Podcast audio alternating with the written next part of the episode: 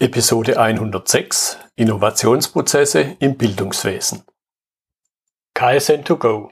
Herzlich willkommen zu dem Podcast für Lean-Interessierte, die in ihren Organisationen die kontinuierliche Verbesserung der Geschäftsprozesse und Abläufe anstreben, um Nutzen zu steigern, Ressourcenverbrauch zu reduzieren und damit Freiräume für echte Wertschöpfung zu schaffen, für mehr Erfolg durch Kunden- und Mitarbeiterzufriedenheit, höhere Produktivität durch mehr Effektivität und Effizienz an den Maschinen, im Außendienst, in den Büros bis zur Chefetage. Heute habe ich Annalena Wagner bei mir im Podcastgespräch. Ich habe sie kennengelernt im letzten Jahr im Rahmen ihrer Masterarbeit, wo wir ein Gespräch geführt haben. Und damals dachte ich schon, das könnte auch ein spannendes Thema für meinen Podcast sein. Und so habe ich sie dann angesprochen und jetzt hat es gepasst. Hallo, Frau Wagner. Hallo, Herr Müller. Vielleicht sagen Sie noch ein, zwei Worte selber zu Ihrer Person, vielleicht noch einen Satz zu Ihrer Masterarbeit, damit die Zuhörer das ein bisschen einordnen können. Genau. Also ich habe jetzt im letzten Monat meinen Master in strategischem Design an der Hochschule für Gestaltung in Schwäbisch Gmünd abgeschlossen. Und jetzt aktuell jobbe ich ein bisschen und beginne eben damit, mein Portfolio fertigzustellen und Bewerbungen vorzubereiten. Und in meiner Masterarbeit habe ich mich grundsätzlich mit dem Thema Prozessen auseinandergesetzt und eben ähm, ein Konzept entwickelt, wie Design Thinking im Kontext Schule und Bildung eingesetzt werden könnte. Genau, und als Überschrift habe ich ja Innovationsprozesse, weil ich das auch sehr innovativ fand, äh, gewählt. Jetzt haben Sie schon das Stichwort gesagt, Design Thinking. Jetzt ist vermutlich der ein oder andere Zuhörer hat davon heute Nacht nicht geträumt. Das heißt, sagen Sie noch mal ein, zwei Sätze. Was ist denn überhaupt Design Thinking? Ja, also unter Design Thinking versteht man grundsätzlich ähm, eine Prozessstruktur, hängt aber auch stark mit, mit einer gewissen Denkweise und dem Einsatz von verschiedenen Methoden zusammen. Als Design Thinking kommt, wie der Name das eben schon sagt, aus dem Design Vielleicht grundsätzlich kurz zur Design-Disziplin an sich. Mhm. Also ähm, in Deutschland wird unter Design eben ganz gern dieses Aufhübschen verstanden. Ja. Also man hat irgendwas entwickelt, eine Website oder ein Produkt und der Designer macht es dann im Nachhinein noch hübsch. Und eigentlich geht es bei Design Thinking aber eher um die Entwicklung von Konzepten und Strategien. Also etwas designen heißt auch etwas entwickeln. Mhm. Und ähm, wie gesagt, im Design Thinking gibt es dafür eben verschiedene Werkzeuge und Hilfsmittel, also die Methoden und auch eine äh, spezielle Struktur und ähm, Denkweisen, also eben den Prozess und das Design Thinking Mindset. Mhm. Können Sie gerade diesen, diesen Prozessaspekt noch ein bisschen vertiefen? Ja, also der Prozess ist eben ähm, nicht sehr klar vorgeschrieben. Es gibt verschiedene Arten, wie der auch dargestellt wird. Ursprünglich ähm, oder eine der ursprünglichsten Darstellungsarten ist von der Stanford D-School. Da wird der in ähm, fünf Schritte unterteilt. Empathize, Define, Ideate, Prototype und Test. Also es beginnt immer damit, Empathie zu entwickeln für den Nutzer, der später eben dieses Produkt, diesen Service in Anspruch nimmt.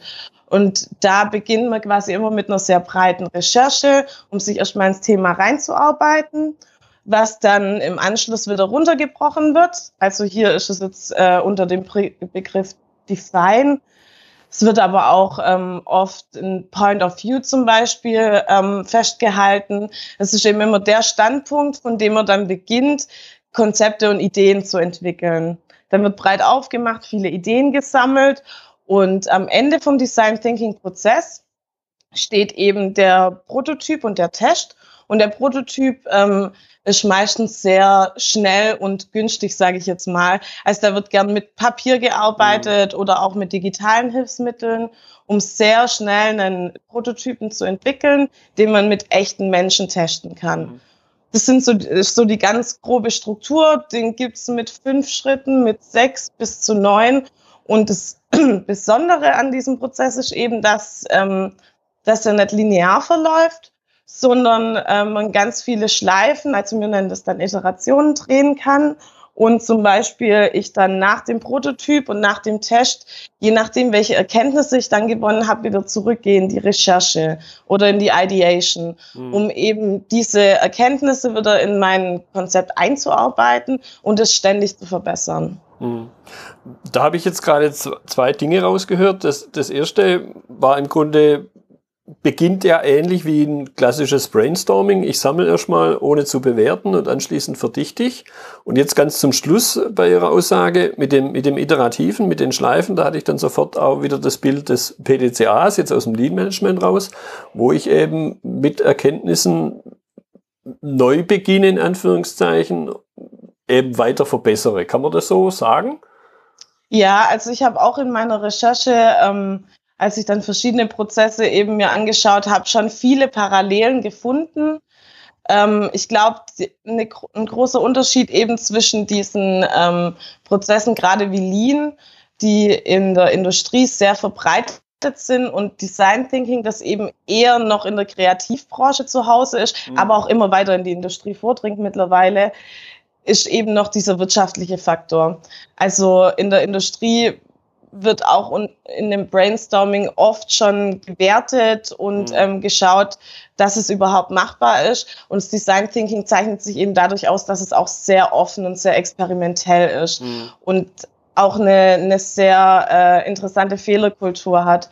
Also einer von den Grundsätzen ist eben äh, fail fast, fail often. Ja. Also es ist gut, wenn man Fehler macht, es ist gut zu scheitern, weil eben diese, dieses Scheitern kein, kein Beinbruch ist sozusagen, weil man hat ja nicht sehr viel investiert in sein Prototyp. Es ist ja alles sehr schnell und günstig passiert und man kann eben durch dieses Scheitern sehr, sehr viele wichtige Erkenntnisse sammeln, die man womöglich in einem anderen Fall erst sammeln würde, wenn das Produkt schon auf dem Markt ist und eben sehr, sehr viel Geld und Zeit investiert mhm. wurde. Mhm.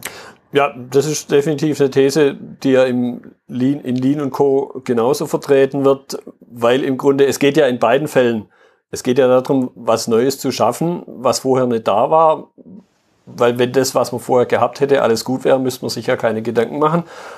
Und wenn ich was Neues schaffen will, das heißt, ich weiß vorher was nicht, dann muss ich den Fehler akzeptieren, weil wenn ich, ich mache mir da dieses Beispiel des Wissenschaftlers, der an seinem Labortisch steht und wenn er das Ergebnis des Versuchs kennt, ja, dann hat er ja im Grunde seinen Job verfehlt, weil dann entsteht ja kein neues Wissen. Genau, ja. Gut, jetzt haben Sie angedeutet, äh, die Einsatzgebiete ganz grob eben im Designumfeld können Sie das noch ein bisschen weiter ausführen, dann durchaus auch den Bogen schlagen, wo Sie es dann angewendet haben? Ja, also das, ähm, was gerade im Design Thinking passiert, ist eben, dass es sehr oft in verschiedene Disziplinen übertragen wird. Ich habe es jetzt im Kontext Bildung angewandt, weil ich eben in meiner Masterthesis gesagt habe, ich möchte mich gerne mit einem Thema auseinandersetzen, das mich selber interessiert und das mich auch bereichert und das eben auch in meiner Branche jetzt Relevanz hat und ähm, bin eben dann bei den Prozessen und Strukturen gelandet. Und ähm, der Bereich Bildung kam dann eigentlich dadurch auf, dass ich äh, den, den nachhaltigen Aspekt sehr interessant fand, weil einfach äh, Lehrer, Schüler, Kinder wird es immer geben und werden immer unsere Gesellschaft sehr stark prägen. Und grundsätzlich ist es aber wirklich so, dass der, dass die Design Thinking Denkweise und Arbeitsweise in immer mehr verschiedenen Branchen Anwendung findet und theoretisch auch überall funktionieren kann. Mhm. Es ist nur immer eine große Frage, inwiefern es eben Sinn macht, sich an diesem großen, relativ zeitaufwendigen Prozess zu orientieren, einzelne Methoden rauszunehmen, einzelne Prozessschritte rauszunehmen. Und ich glaube, da besteht eigentlich eher die Kunst, das auf die verschiedenen Bereiche zu adaptieren, als jetzt prinzipiell im Prozess an sich, weil der ist sehr, sehr flexibel und gibt mhm. sehr viel her. Man muss nur in Anführungszeichen richtig anwenden und das Projekt richtig einschätzen. Ja, da hatte ich jetzt sofort den Gedanken, das ist im Grunde ja ähnlich wie klassisches Projektmanagement, wo man auch lang und breit Methoden entwickelt hat, wo man wahnsinns manchmal aufgeblähte Konzepte hat und aber eine ganz zentrale Regel ist immer, das Thema auf sein konkretes Projekt zuzuschneiden, um hier nicht äh, mit ja, mit Kanonen auf Spatzen zu schießen. Hört sich jetzt für mich im, im Design Thinking Umfeld sehr ähnlich an. Genau, also aufgebläht finde ich auch ein super Begriff, äh, weil der mir auch in letzter Zeit immer mehr in den Kopf kommt. Im Studium machen wir das eben alles sehr intensiv, damit wir auch eine gute Methodenkompetenz haben und das alles gut verstehen. Und dann habe ich auch das Gefühl, dass Designer eben stark dazu neigen, alles, was sie da gelernt und mhm. erfahren haben, immer anzuwenden. Und ich habe aber jetzt gerade auch in den Workshops, die ich selber durchgeführt habe, eben bemerkt, dass es manchmal einfach nicht sehr sinnvoll ist. Deswegen finde ich es sehr gut, wenn man eben schon sich mit dem Thema auseinandersetzt und vielleicht auch mal so einen Workshop oder so macht um eben zu verstehen, was habe ich für Möglichkeiten, aber dann immer abzuwägen, was möchte ich jetzt auch wirklich einsetzen. Mhm. Weil manchmal muss ich gar keine 30 Interviews führen für eine gewisse Erkenntnis. Die habe ich vielleicht schon, die ist dann nicht validiert, aber die reicht mir vielleicht dann trotzdem schon als Ausgangspunkt, um ins Projekt zu starten. Mhm. Und das sind eben immer diese Sachen, die man abwägen muss und die dann auch schwierig sind. Ähm, und vor allem eben im Hochschulkontext man, kann man sich das dann meistens nicht erlauben, wenn man alles dann irgendwie begründen muss. Ich habe aber jetzt auch schon die Erfahrung gemacht, in Agenturen wird es dann ähm, eben wirtschaftlicher betrachtet und dann macht man eben keine zwei Monate Research für Erkenntnisse, die relativ banal oder offensichtlich sind. Jetzt will ich das, damit die Zuhörer auch noch ein bisschen mehr Vorstellung bekommen, einfach anhand von Ihrem Beispiel ganz gern noch vertiefen, wo Sie das Thema Design Thinking im Bildungs-, im Schulkontext eingesetzt haben. Weil ich glaube, dass man da schon einige Punkte daraus lernen kann, um es dann selber vielleicht in, in die eigene Situation transferieren zu können. Genau, also ich habe ja, äh, wie gesagt, selber einen Workshop durchgeführt mit äh, Lehramtsstudenten also die äh, Präventiv, Präventivrichtung quasi, mhm. die Lehrer, die noch gar keine Lehrer sind. Und ähm, ein Beispiel jetzt aus dem Workshop war, die haben ein sehr komplexes System entwickelt zur Schülerrückmeldung. Mhm. Also wann und in welchen Rhythmen bekommen die Schüler ein Feedback von Lehrern und aber auch von Mitschülern zu verschiedenen Themen, also zum Sozialverhalten, zur Lernleistung, zu Fähigkeiten. Und da hatten wir am Ende eine riesen Matrix an der Wand, drei, vier Meter lang, wo die eben mit äh, Post-its in verschiedenen Zeilen und Spalten eben ganz genau festgehalten haben, was muss wann und wo passieren, wie fühlen sich die Schüler dabei, wie fühlt sich der Lehrer dabei, um das eben ähm, sehr detailliert zu entwickeln ohne dass man jetzt da erst mal zwei, drei Jahre das experimentell mal macht, um dann die ganzen Fehler rauszufinden, mhm. haben das dann auch präsentiert und nochmal Feedback bekommen. Und bei sowas macht es einfach sehr, sehr viel Sinn, sich eben dann auch ein, zwei Tage mal Zeit zu nehmen und sowas gut zu durchdenken. Mhm. mhm. Ja, finde ich sehr spannend, auch unter dem Gedanken, was ich immer mal wieder so, so wahrgenommen habe, auch wenn meine Kinder jetzt schon aus der Schule raus sind. Aber manchmal hatte ich das Gefühl, dass die Kinder als Versuchskaninchen verwendet werden. Und habe ich dann immer gefragt, ja, für die ist das ja aber ein zeitlich endlicher Aspekt. Die sind irgendwann draußen aus der Schule und hat man an ihnen irgendwas ausprobiert, was nicht funktioniert hat. Und äh, hinterlässt dann da vielleicht sogar eine Baustelle im Extremfall. Wo ich jetzt das Gefühl habe, bei dem, was ich jetzt von Ihnen gerade gehört habe, dass man genau diesen Punkt ja vermeidet. Ja, genau. Und das ist eben auch die Idee hinter diesen Prototypen. Also einen Prototypen zu testen heißt nicht unbedingt den unter Realbedingungen zu mhm. testen, sondern einfach ein, ein User-Interview zu machen, um Rückmeldungen von in dem Fall zum Beispiel Schülern und Lehrern zu erhalten ohne dass eben jetzt ein ganzes Schuljahr investiert mhm. wurde. Weil meistens haben die Leute eine, äh, wenn man sie ganz offen fragt, was würdest du dir wünschen, ist meistens schwierig. Aber wenn man ein Konzept vorstellt, haben die meisten Nutzer sehr klare Vorstellungen davon, was ihnen daran jetzt eben gefällt und womit es ihnen nicht so gut gehen würde.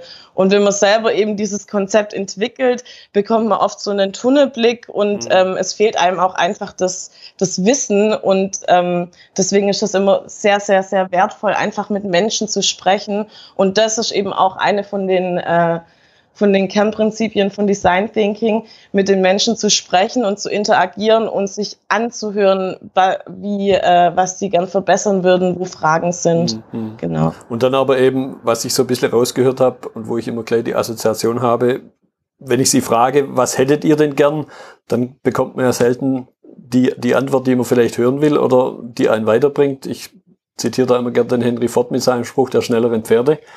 Genau. Weil ja der ganz oft der Horizont der Befragten eher eingeschränkt ist, sich nämlich in dem bekannten Umfeld bewegt, aus dem ich aber raus will, weil sonst ja nichts Neues entsteht. Ja, und oft weiß man eben auch ganz genau, was man nicht möchte. Ja, ja. Das ist immer viel, viel einfacher, als zu sagen, was man sich denn ähm, wünschen würde. Und eben dann auch noch die, die Zielgruppe muss ja immer berücksichtigt werden. Mhm. Ich kann jetzt natürlich von einem Kind aus der zweiten Klasse kein so reflektiertes Feedback erwarten wie von einem Schüler aus der achten Klasse zum Beispiel. Und so spielen eben ganz viele Faktoren mit rein. Und auch da geben eben die Methoden von Design Thinking sehr viele Anhaltspunkte und Hilfsmittel, wie man User-Interview durchführt, worauf man achten sollte, mhm. wie man die Fragen stellt und aufbaut, um eben nicht das zu hören, was man gern hören möchte, sondern um rauszufinden, was der Nutzer wirklich will. Ja. Jetzt haben Sie sich ja vermutlich auch mit Alternativen beschäftigt. Was würden Sie sagen? Was sind so die Vorteile des Design Thinkings gegenüber anderen Methoden und gegebenenfalls auch ein paar jetzt geschwind noch zu nennen? Also die äh, Vorteile sind natürlich zum einen das, was ich jetzt auch schon gesagt habe, da bin ich eben sehr begeistert, weil ich da auch so ein Typ Mensch dafür bin, dass man kreativ und experimentierfreudig wird. Ähm, das kommt immer in den Workshops sehr klar raus. Es gibt so einen Punkt, dann nimmst du am Anfang noch alle kritisch mhm. und ja, wie wir sollen jetzt irgendwelche Sachen machen, die ja eh nicht ähm, so realisiert werden können und so. Und irgendwann passiert aber, dass diese kreative Stimmung aufkommt und alles so am Rumspinnen sind und auch wirklich mit sehr viel Spaß arbeiten. Und das finde ich da was, was ganz, ganz Tolles, weil es eben auch so, so offen ist und die Methoden es auch oft hergeben, dass man eben lachen sollte und dass da ganz viel passiert. Und zusätzlich ist eben noch sehr wichtig, das ist jetzt mittlerweile, glaube ich, keine Eigenheit von Design Thinking mehr, es wird sehr, sehr viel praktiziert, dass interdisziplinäre Teams eben mhm. gebildet werden. Mhm. Also, dass ich nicht mit zehn Designern am Tisch sitze, das bringt mir dann auch nicht viel und auch nicht, dass fünf Ingenieure am Tisch sitzen, sondern dann habe ich eben noch jemand von der Fertigung, dann habe ich vielleicht noch einen Kunden, einen Zulieferer, jemand aus dem Management, alle möglichen Stakeholder oder auch mal wirklich den Blick von ganz außen und jemand komplett Unbeteiligtes. Und da passieren eben dann auch ganz, ganz spannende Sachen, wenn man mal mit ähm, Leuten spricht, die nicht in der eigenen Filterblase zu Hause mhm, sind. Ja. Ja, das, das kann ich absolut bestätigen. Auch diesen, diesen Punkt, den Sie gerade genannt haben, so dieses am Anfang kritisch, das ist auch eine Sache, die ich in meinem Lean-Umfeld immer wieder erlebe, so nach dem Motto, brauchen wir das wirklich, müssen wir uns hier wirklich verbessern? Und wenn man, wenn dann eben die Impulse entstehen und die einzelnen Gedanken, da habe ich es auch ganz oft erlebt, da plötzlich auch, auch von Menschen, von denen man es vielleicht im ersten Schritt gar nicht erwarten würde, so in Anführungszeichen die Shopfloor-Ebene, die ja eher beim Machen zu Hause sind und trotzdem da plötzlich dann Ideen entstehen und dann ein Engagement entsteht in der Folge, das mich persönlich auch begeistert. Ja, kann ich, kann ich sehr stark nachvollziehen. Ja, und eben ähm, in dem Kontext vom Team auch noch dieses Mindset. Also eine, eines von den Grundprinzipien ist eben auch, dass es äh, keine Einzelkämpfer und keine eigenen Ideen gibt, mhm. sondern man entwickelt die Konzepte und Ideen immer so, dass man gegenseitig aufeinander aufbaut. Und am Ende, wenn man dann eben sein fertiges Produkt Prototyp, Strategie, System, was auch immer hat, dann kann man immer sagen, ach, wir haben jetzt die Idee von dem und dem umgesetzt, sondern das ist nachher so ein, so ein gemeinsamer Brei irgendwie, wo jeder mhm. mal was mit reingegeben hat und was sich eben so natürlich entwickelt. Und das ist auch ganz, ganz toll, was da eben in der Gruppendynamik passieren kann und wie die Leute auf einmal sehr, sehr, sehr viel offener gegenüber den anderen Teammitgliedern sind, von denen sie am Anfang vielleicht noch gar keine so hohe Meinung hatten und mhm. auf einmal ähm, hat man da gemeinsam was ganz, ganz Tolles entwickelt. Ja, ja. eben auch dieser, dieser Teamaspekt und äh, ich glaube, das sollte man dann eben auch durch wie auch immer gelagerte Belohnungs-, in Anführungszeichen, Systeme eben entsprechend reflektieren, dass hier nicht die Einzelleistung zählt, sondern dass die Teamleistung zählt. Genau, und ich finde auch durch diese fehlende Konkurrenz quasi, dass es äh, ein sehr, sehr viel angenehmeres Arbeiten ist. Das sind zwei, drei Stunden rum und man merkt es gar nicht, wenn man eben so viel lacht und redet und ähm, aber trotzdem noch fokussiert und produktiv ist. Mhm. Und das finde ich einfach das Schöne, weil oft, oft sitzt man angespannt am Schreibtisch und äh, schaut nach rechts und links und fühlt sich so ein bisschen abgehetzt. Und in diesen kreativen Parts, wo man der, als Gruppe eben funktioniert, da ist es, da ist es ganz, ganz anders, als wenn ich jetzt vor dem PC sitze und mich die ganze Zeit mit meinem Sitznachbarn quasi vergleiche. Hm. Jetzt eine Frage, die mir noch durch den Kopf ging. Was, was sind Lerneffekte, Transfereffekte, die Sie jetzt bei Ihrem konkreten Anwendungsfall Ihnen vielleicht begegnet ist im Schulumfeld? Wo kann ich das, wir hatten vorhin, Sie hatten es vorhin in ein paar Stichworten genannt, vielleicht auf klassische Einsatzgebiete zurücktransferieren, um dann eben dort den Prozess an sich auch zu verbessern? Ja, also grundsätzlich ist das jetzt natürlich noch ein bisschen schwierig, weil ich habe ja eigentlich ein Pilotprojekt gemacht. Also es gibt jetzt keine langfristigen Erkenntnisse darüber, wie Lehrer jetzt ähm, im Design Thinking arbeiten. Ich habe ja in dem Bereich auch viel recherchiert und die meisten Sachen, was es gibt, sind eben gerade solche Pilotprojekte. Also da gibt's noch wenig Langzeiterfahrung. Meine persönlichen Erfahrungen waren so, dass ich ähm, oder auch Erkenntnisse, dass ich eben gesehen habe, ähm, dass man sehr, sehr viel mehr Mut zu banalen Lösungen haben sollte. Mhm.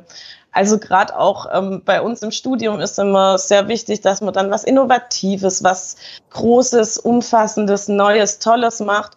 Und ähm, auch den Anspruch hat eigentlich jeder, der dann erstmal mit diesem Prozess startet, weil er eben auch ganz groß Innovation draufstehen hat und manchmal sind wir da dann aber so in dem Tunnelblick und sagen, oh, und die Schulen haben jetzt alle Tablets und wir müssen jetzt die neuen Medien mit einbeziehen. Und am Ende macht man dann Brainstorming und es kommt raus, ähm, dass jetzt für den Bereich aber die beste Chance wäre, das den Schülern zu vermitteln, wenn man einfach zehn Minuten im Wald spazieren geht, mhm. als banales Beispiel. Mhm.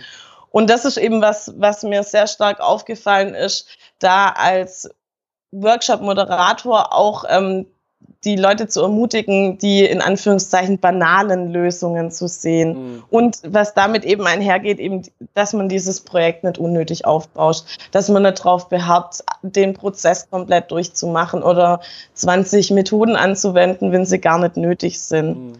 Was ich mir persönlich noch vorstellen könnte, wo man noch sehr äh, interessante Erfahrungen machen könnte, was dann eben auch wieder in den klassischen Bereich zurücktransferiert werden könnte, wenn man das jetzt noch ein bisschen weiterspinnt im Schulkontext und mehr in Teams arbeitet, in denen Schülern, Eltern und Lehrer sind. Mhm. Weil ich glaube sehr stark dran, dass wir als Erwachsene und auch als Arbeitende ähm, von dem profitieren können, was eben so so ein, so ein Kinderblick hergibt und ähm, so, so einfache Fragen hergeben. Oft, oft ertappt man sich ja dabei, dann fragt ein, ein kleines Kind irgendwas und man ähm, kommt richtig ins Rudern, weil man es gar nicht mehr erklären kann, weil man ja. in seinem erwachsenen Vokabular schon so hochgestochen ist. Und das finde ich auch ein ganz, ganz spannendes Thema, dass es mir jetzt leider in der Zeit natürlich nicht mehr gereicht hat, in Angriff zu nehmen. Aber ich glaube, da wäre auch noch wahnsinnig Potenzial, um wieder im klassischen Designbereich ähm, davon zu lernen. Ja, mhm. ja mir kam gerade auch so der Gedanke, im Grunde sind Lehrer ja doch stark auch Einzelkämpfer, zumindest in meinem persönlichen Weltbild. Sie haben halt ihre Klassen, aber ich glaube jetzt nicht, dass unter solchen Überschriften zwischen Lehrern unheimlich starker Austausch herrscht? Oder habe ich jetzt da vielleicht ein falsches Weltbild? Also genau das hat meine Recherche eigentlich auch ergeben. Und gerade dieser Begriff Einzelkämpfer ist ähm, in meinen Interviews von Lehrern sogar öfters okay. mal gefallen. Okay.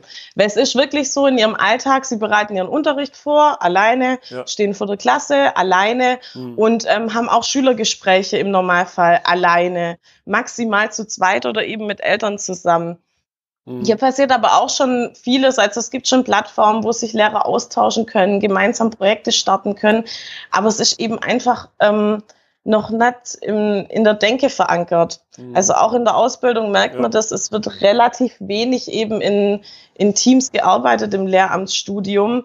Und wenn dann eben auch hauptsächlich im fachlichen Kontext. Also das ist mir eben auch gesagt worden von den Studenten. Sie finden das toll, dass man sich da jetzt mal mit ein paar Methoden auseinandersetzt, die sie auch zur Unterrichtsvorbereitung nutzen können zum Beispiel, weil sie eben meistens im fachlichen Bereich unterwegs sind und quasi Deutsch, Mathe, Englisch lernen und eben dann Methoden aus dem pädagogischen Bereich, aber zu Prozessen, zu Arbeitsweisen relativ wenig. Mhm. Ja, und wenn ich nochmal so ein bisschen drüber nachdenke, dann ist im Grunde ja so der Lehrerberuf doch relativ stark schon vorgeprägt, eben durch, durch Studium, durch die Ausbildung, wo ich glaube, wenn man dann mal Lehrer ist und, und das Amt ausübt, klar, man muss einen Unterricht vorbereiten, aber vermutlich tappt man euch vielleicht auch in so eine Falle. Jetzt habe ich es vor ein Jahr gemacht, im nächsten Jahr sind es halt andere Schüler, aber die Inhalte sind ja jetzt nicht so entscheidend anders. Könnte ich mir vorstellen, so ein bisschen die Ingenieurdenke, dass es vielleicht sogar irgendwann langweilig werden würde. Ja, also was ich eben mitbekommen habe, gerade durch die Schüler wird es dann natürlich nicht langweilig, aber die Lehrer müssen sich selber immer sehr stark motivieren, um eben nicht in so einen Trott zu mhm. verfallen. Und engagierte und motivierte Lehrer machen das auch und die gehen auch auf Fortbildungen und die tauschen sich auch untereinander aus. Aber das hat sehr, sehr viel mit Eigeninitiative zu mhm. tun und wir haben eben in Deutschland auch das Problem, dass die Lehrer immer mehr Kompetenzen zugewiesen bekommen und aber das Zeitkontingent ja. nicht entsprechend erweitert wird. Deswegen haben wir auch so viele Lehrer in Teilzeit. Und deswegen ist es natürlich auch schwer, dann zusätzlich noch zu sagen, jetzt opfere ich meine Freizeit und bilde mich da auch noch fort. Mhm. Also da fehlt eben dann, würde ich jetzt mal behaupten, politisch noch so ein, so ein bisschen Unterstützung mhm. auch.